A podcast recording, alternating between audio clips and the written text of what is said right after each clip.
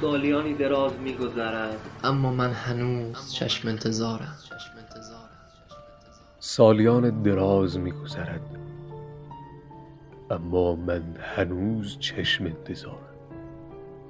آنقدر پریشان شده این چشمهایم که پلک بر هم نهادن هم نمی‌تواند برایم جوابگوی رسیدن به آرامش باشد. در کلام خود امام زمان در یکی از نامه هایی که نوشتن بودن که انا غیر مهملین لمراعاتکم ولا ناسین لذکرکم.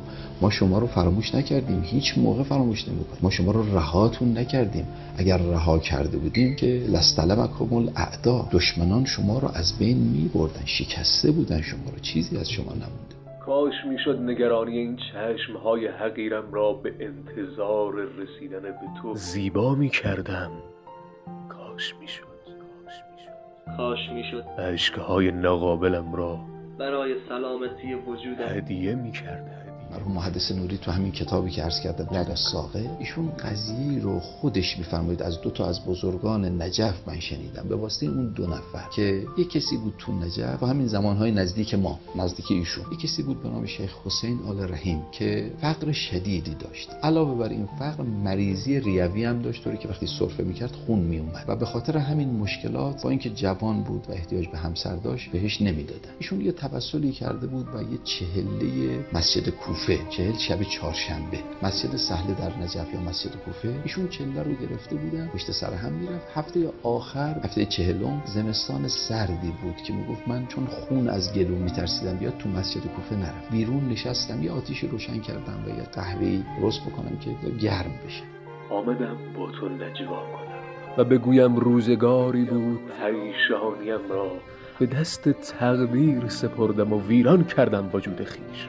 خیلی ناراحت و دلگیر بودم که هیچ خبری نشد. به هر حال میگم که بودم دیدم از درب مسجد یه نفر اومد عربی بود. نزدیک شد منو با اسم صدا زد. گفت شیخ حسین برای چی اینجا اومدی؟ گفتم مال فلان قبیله گفت نه. او یه لبخندی زد. حالا مال هر جا باشم خیلی به درد تو نمی‌خوره. تو برای چی اومدی اینجا؟ گفت منم رو همون عصبانیت گفتم چه به درد تو بخوره که من بگم. گرچه می‌دیدی احوالم را. گرچه می‌دیدی احوالم را. و شنوا بودی گفته هایم را.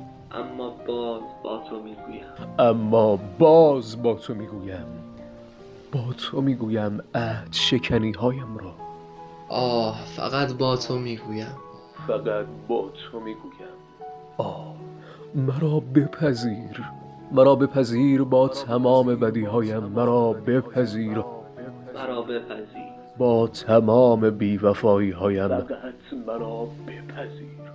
باز لبخند داد حالا ضرری نداره به من خیلی خوشم اومد ازش که من مثلا با تندی حرف می‌زنم او هی با آرامش حرف می‌زنه و با لبخند. گفت حالا ضرر نداره به بهش گفتم بیا من برات یه قهوه بریزم. یه قهوه ریختم یه مقدار لب زد. گفت بقیه‌شو تو بخور. بعد تو زن بهش گفتم که برای چی اومدم مشکلاتم چی بوده. گفتش که مریضیت که خوب شد. فقر به صلاحت همسر بهت میده. همین چند روزه درست میشه. میگه من اصلا یه حالتی بود که نمیفهمیدم. من بهشون گفتم که میریم با هم دیگه قبر حضرت مسلم رو زیارت کنیم. گفت مانعی نیست. یه دو رکعت نماز بخونیم تو مسجد و بریم. من همراه ایشون رفتم. دیدم الله اکبر رو گفت منم یه طرف دیگه وایسادم نماز خوندم شروع کرد سوره حمد رو قرائت کردن. میگه یه مرتبه به خودم گفتم نکنه حضرت باشه آخرین هفته منه. اسم من رو برد. این چیزها رو به من گفت تو نمازم یادم گرچه می‌گویند با یک گل نمی آید بهار. من گلی دارم که دنیا را گلستان می کند سلام ای آقا. شبتان محتابی شبتان محتابی روز میلاد شما در پیش است. عرض تبریک آقا. و کمی بیتابی. چشم عالم به دقایق نگران خواهد شد. کوچه ها منتظرند. کوچه ها منتظرند. دشت ها حوصله سبز ندارند دیگه. پس چرا دیر آقا؟ پس چرا دیر آقا؟ ای نفس ها به فدای کف نعلین شما. ای نفس ها به فدای کف نعلین شما. اندکی تون قدم بردارید. میگه یه مرتبه دیدم که یک نور حضرت رو فرا گرفت. نماز رو که تمام کردم متوجه شدم عذرخواهی کردم. گفتم آقا ببخشید شما خوبی می‌کنی؟ ما با جسارت و بیادبی جواب شما رو میدیم.